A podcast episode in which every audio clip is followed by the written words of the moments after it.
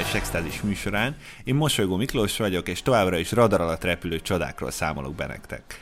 Úgy tűnik, hogy szerkesztőként mostanában erősen rákaptam a képzőművészeti vonalra, hiszen az előző adásban az Art Deco-t vizsgáltuk meg alaposabban, a, és a Bosch kiállításra is kinéz már nektek egy adás, így ezúttal, mint egy beékelve két ilyen monstre szépművészeti élmény közé, egy botrányos, már-már röhelyesen prózai, de mégis ízig-vérig műkincsekkel foglalkozó epizóddal készültem a számotokra. Az emberek szeretik a true crime műfajt, ahogy imádják a krimiket is, többségükben. Szerintem valami hasonló tőről fakadhat az emberek fantáziájában. Lehet tanakodni, hogy vajon kitette, ki volt a felbújtó, mi volt a motiváció, és hogy hívják a szomszédmacskát. Így azt gondolom, hogy, hogy ezt a műfajt, tehát a krimit és a true crime-ot a, a művészettel ötvözve egy igazi intellektuális dinamit kerül majd ki a kezeink közül. Én magam sem Miss Marple, sem Kalambó nem vagyok, de annyira érdekel a művészet, hogy minden hozzá kapcsolódó hírre kitágul vagy összeszűkül a pupillám, mint egy lecsapni készülő kuviknak. És eszembe jut erről egy történet, az egyik kedvenc, ha nem a legkedvesebb, vagy a leginkább meghatározó filmemből életemben, a Harcosok klubjából, amikor is ugye a főszereplő, hát avatárja, alter egója, vagy képzeletbeli barátja Tyler Durden, és az Edward Norton karaktere arról beszélgetnek, hogy ki melyik híres embert hívná kibunyózni. Na engem ebben a történetben az érdekelne, hogy ki milyen műkincset lopna el. Mert a stílus ugye az maga az ember. Tehát egy impressionista Monet vagy Renoir egy biztonsági játékosra árulkodik. Egy Kandinsky azért már több fantáziát feltételez. És mondjuk én tuti nem feküdnék le egy olyannal, aki egy Bencó Gyula féle történelmi pannót rejteget a gardróbjában. Az, az biztos valami savanyú levéltáros. De bocsássatok meg, elkalandoztam. A mai műsorban az eddigi valaha volt legnagyobb érték műkincsrablásról, a Boston Isabella Stewart Gardner Múzeumban elkövetett rablásról lesz szó.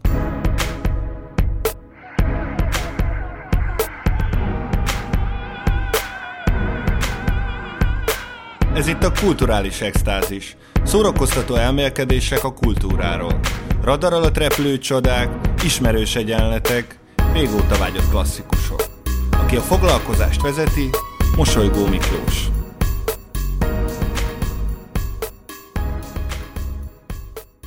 Sűrű, sötét az éj, dühöng a déli szél.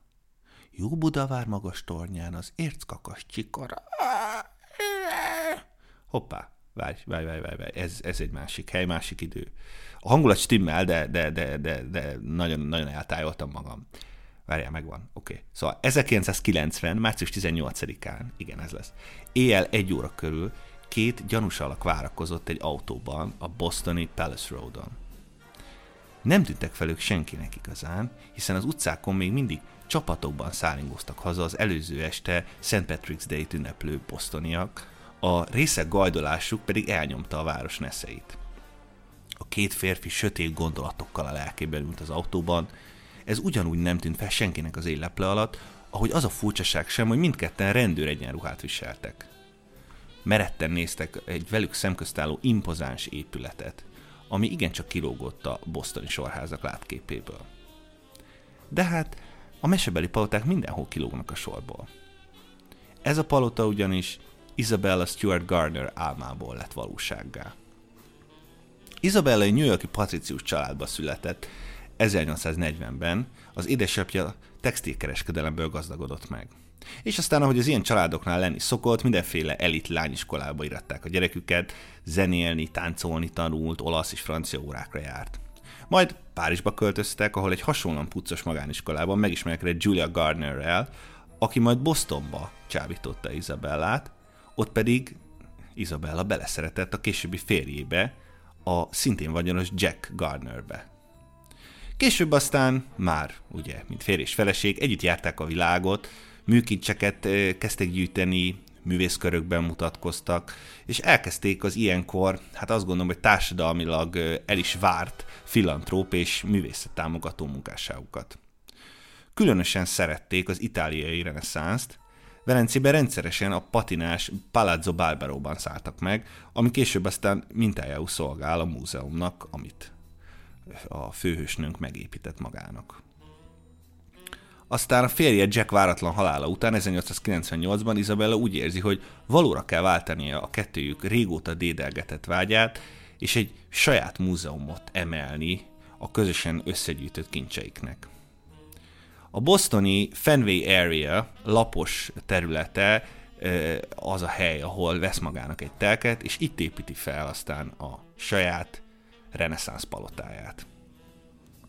Ez egy egészen különleges hely, gyakorlatilag egy az egyben velencei, firenzei, római és egyéb kultúr történeti utakról összegyűjtött, összevásárolt, eredeti korhű, vagy hát nem korhű, hanem korabeli műkincsekkel népesítette be ezt a palotát, amely vagy négy emelet magas, és, és középen egy, egy fantasztikus üveg tetővel határolt pálma erdő van benne, egy, egy, egy lényegében ez egy palazzo, egy, egy klasszikus velencei palazzo, a, a velencei palotáknak megfelelő mór ilyen ég felé törő csúcsívekkel, ezekkel a kissé gótikus hatású, de már, már keleti jellegzetességeket is tükröző boltívekkel.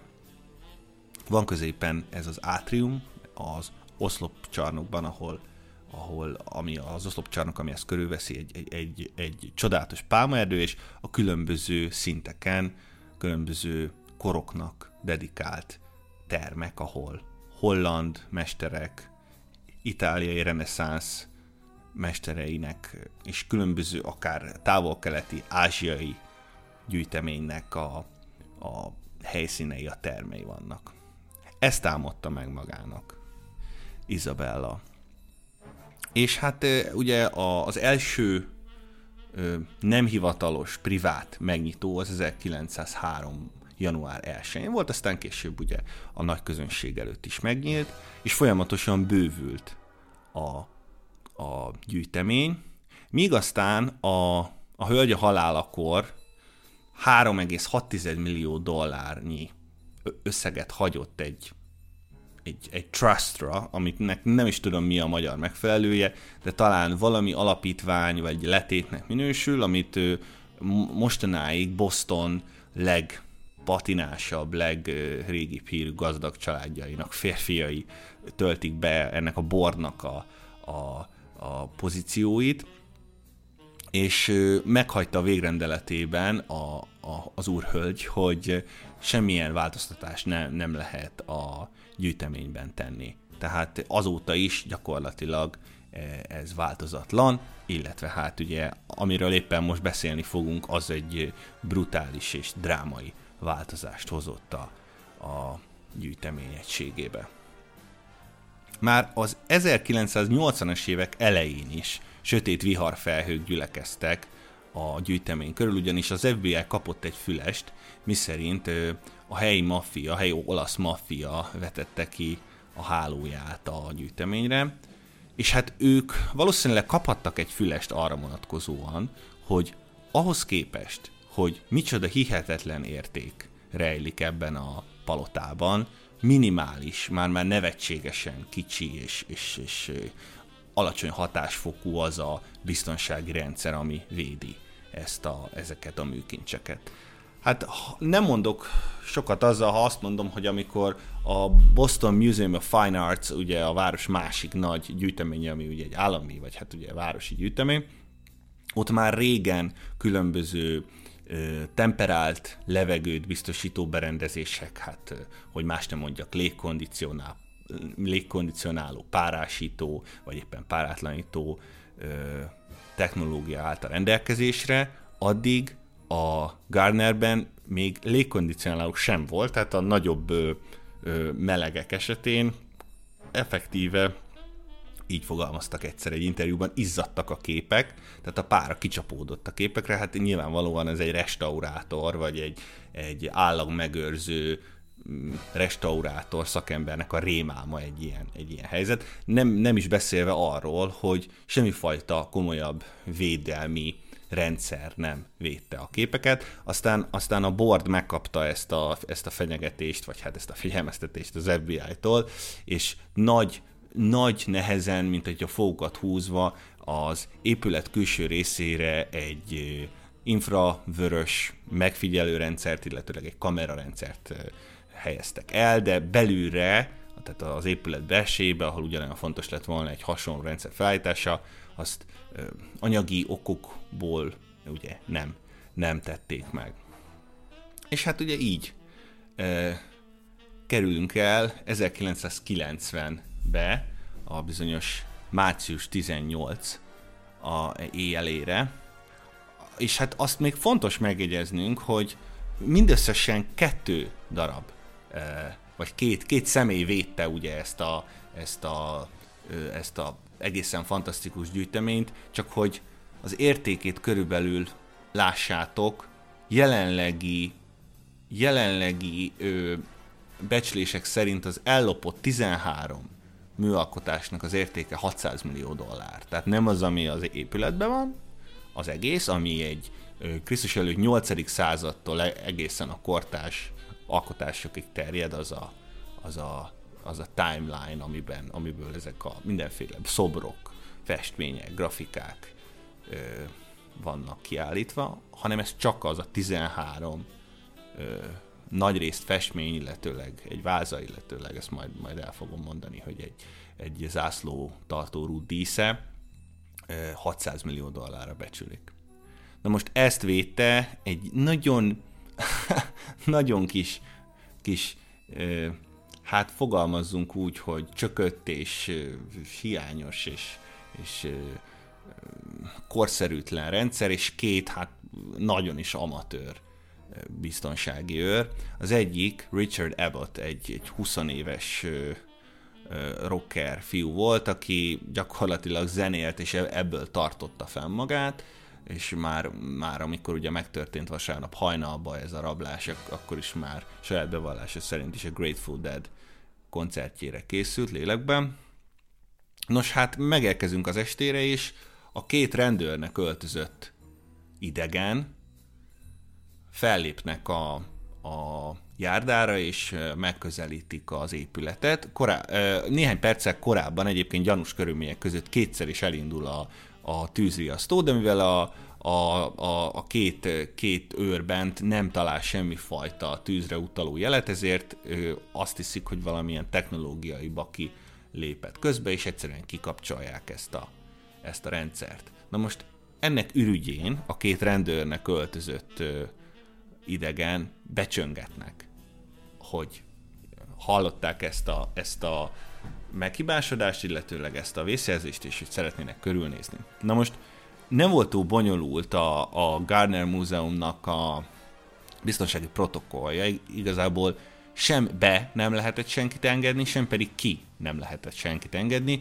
és egy megmagyarázhatatlan módon az imént említett Richard Abbott a betörés, tehát a, a betörők bejövetele előtti néhány perccel kinyitotta a bejárati kaput, és kinézett rajta.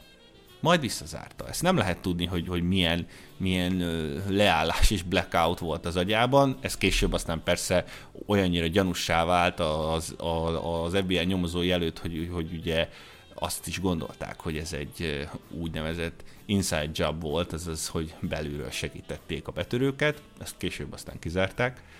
Szóval megjelentek a rendőrök, akiktől egyébként kellett volna kérni ugye azonosítót, tehát a jelvény számát, illetőleg a nevüket, hogy lecsekkolni a bosztoni rendőrkapitányságon, majd beengedi őket, hogyha stimmelnek az adatok. Ez valahogy a helyzet hevében ez elmaradt, és beengedte a két rendőrnek költözött idegent, Richard, és hát itt fogalmazunk úgy, hogy a 13 műalkotás sorsa itt pecsételődött meg, ugyanis mikor kijött a, a recepciós pult mögül, akkor már látta, hogy valami nincsen rendben, ugyanis ugyanis furcsa volt, mind a, két, mind a két férfi bajuszt viselt, az egyik egy magasabb volt, tagba szakadtabb, a másik alacsonyabb, de a, a, a, a bajusszal valami nem stimmelt, és aztán persze kiderült a közelebbről megvizsgálva, hogy ugye álbajusszal van dolguk, akkor a rendőr fel, felszólította, hogy hívja oda a másik biztonsági őrt is, aki éppen valahol cirkált a múzeumba, az odajött, és aztán megbilincselték őket, és innentől kezdve a ö, rablás kezdetét vette. Ami, és akkor itt elérkeztünk, hogy valójában milyen alkotásokról volt szó, most mondtam már, hogy 13 darab alkotás, főként olajfestmények, grafikák, akvarelek, egy, egy kínai váza, illetőleg nagyon érdekes, hogy a Napoleoni Grande Armé zászlajának zászlórúd tartó, vagy hát a zászlórúdja a végére erősített dísze, egy sas, egy, egy, egy aranyozott sasmadár, nagyon furcsa, ö, furcsák a műkincsrablás körülményei, mert, mert amilyen nagyértékű volt a, az érték, amit eltulajdonítottak, olyan, olyan kevéssé volt profi a végrehajtás, illetőleg láthatólag nem értettek a rablók ahhoz, hogy mit visznek el, tehát fogalmuk sem volt a, a művészettörténetben elfoglalt helyükről, és így a piaci értékükről sem a műkincseknek. Például a, a csúcs dísze ennek, ennek az egész rablásnak az egy Rembrandt olajfestmény, ez egyetlen tengeri tengeren játszódó képe Rembrandtnak. A Jézus viharban a Genezáreti Tavon című bibliai jelenetet ábrázolja, amikor ugye a halászok a Genezá, Gener, Genezáreti tó ö, ö, tavon viharba keverednek, és ugye Jézus próbára teszi a hitüket, majd, majd lecsendesíti a vihart. Ez az egyetlen ilyen képe Rembrandtnak, illetve egy másik Rembrandt, ami egy fiatalkori önarcképe, valamint egy holland, el, holland polgár, illetőleg feleségét ábrázoló olajfestmény. Aztán van egy, van egy a második le, legértékesebb a, e, e, ebben a kollekcióban az a Vermeernek a, a Koncert című olajfestménye, illetőleg van, vannak dögák, amelyek főként rajzok, tehát ugye grafikák, ceruzarajzok, illetőleg akvarellek, különböző lóversenyt ábrázoló jelenetek, illetve van egy Mané, egy Mané olajfestmény, egy portré, illetőleg a már, a már említett napóleoni hadsereg zászlóról való zászlórúd. És egészen döbbenetes, és hát nem is tudom máshogy mondani, brutális eszközökkel ö, mozították ki a helyéről a, a képeket, ugyanis hát nem, nem, nem tudták elmozdítani a kereteket, ugyanis a falhoz voltak rögzítve, ezért egy borotva pengével kivágták a vásznat, és egyszerűen feltekerték.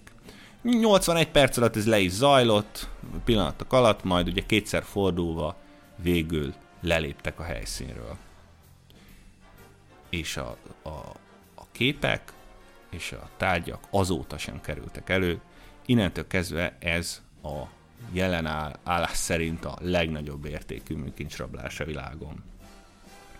És aztán persze fel, felmerül a kérdés, hogy kik voltak azok, kik, kik lehettek, és hát ö, nagyon sokáig ment a találkozás, a találkozás, a találgatás, míg 2014-ben ö, új információkat kapott az FBI erre szakosodott akciócsoportja. Korábban egyébként többen képbe kerültek, például ugye hát Bostonban mind az olasz, mind pedig az ír maffia erősen jelen van, ugye hatalmas ír közösség van a városban, ugye hát e, nem is véletlen, hogy mennyire nagy örömmel és mennyire nagy hagyománya van a St. Patrick's Day-nek a városban. Szóval James Whitey Bulger, az írgóri, a Winter Hill Gang vezetője, akinek a területén végül is a, a Gardner Múzeum is, is található. Ő, ő volt az első komoly gyanúsított, akinek megvolt a, a, az intelligenciája, a befolyása és egy, egyáltalán a, a lehetőségei, a csapata, hogy egy ilyen volumenű rablást végrehajtson. Aztán egy másik ö, figura került képbe, Brian McDewitt, a, aki egy bostoni csaló volt, akinek már volt, volt tapasztalata hasonló akcióban, ugyanis a New York állambeli Glen Falls-ban lévő Hyde Collection-t akart egyszer kirabolni, FedEx futárnak álcázva magát, de aztán később megvizsgálták a helyszínen talált új lenyomatokat, és nem egyezett az övével, szóval így felmentették. Aztán, ahogy mondtam, 2014-ben egy, egy börtön füles alapján sikerült a két támadót, a két rablót azonosítani, George Reichfelder és Lenny DiMuzio nevű figurák, akik egyébként a helyi olasz főmafiózó Carmelo Melino-nak voltak az emberei, és itt ez egy nagyon izgalmas indíték, hogy, hogy, hogy miért is foglalkozik két ilyen hétpróbás gazfiszkó a legcsúcsabb értékű műkincseknek a rablásával, az elrablásával, és hát nyilvánvalóan a pénzért, de miért is? Azért, mert korábban kialakult, kialakult gyakorlat volt az, hogy a, a szervezett bűnözés különböző rendű és rangú fogvatartottjai úgy kerültek később szabadlábra, vagy csökkentették a büntetési tételüket a börtönben, hogy különböző tippeket adtak, vagy pedig ilyen esetben például megmondták, hogy egy mondjuk egy elrabolt műkincs, vagy bármilyen értékes tárgy hol, hol található, ezt megosztották a hatóságokkal, és így akkor különböző ö, engedményekben, illetve pozitív elbírálásban részesülhettek. Na most itt is hasonló lehetett a cél, de mivel már mind a hárman meghaltak, tehát a felbújtó, a Melino, illetőleg a, a két, két végrehajtó rabló is meghaltak, ezért ugyan az FBI lezárta az ügyet azzal, hogy az elkövetőket, illetőleg a felbújtót megtalálta, de a tárgyak, a festmények a mai napig hiányoznak. És egyébként máig él az ajánlat, hogy a múzeum 10 millió dollárt ajánl fel a megtalálónak, aki mind a 13 darab festményt, illetőleg ugye a vázát, és egyéb dísztárgyat, azt közvetlenül olyan, olyan tippet ad, vagy információt, amely elvezet hozzájuk, amelyek ugye sértetlenül aztán így visszakerülnek a múzeumba. Szóval a gyerekek 10 millió dollár, hogyha bárkinek van ötlete, tipje, akkor azt ossza meg velük. Nyilvánvalóan hát sajnos, és tényleg a szívem szakad meg, illetőleg minden művészetért rajongó, vagy egyáltalán a szépért rajongó embernek a szíve szakad meg egy ilyen hír hallatán, hogy hát lehet, hogy lappanganak valamilyen pincében, vagy padláson, de egyre kevesebb sajnos az esély, hogy a teljes hiányzó kollekciót azt vissza lehet juttatni a jogos tulajdonosnak a múzeumba. Szóval ez volt a, a minden idők legnagyobb műkincsrablása. Én remélem, hogy élveztétek a műsort. Kövessetek be minket Facebookon és Instagramon, ahol itt az elhangzottakhoz még további vizuális élményekkel fogok szolgálni. Jövő hét pénteken is találkozunk, addig is vigyázzatok magatokra. Ciao, sziasztok!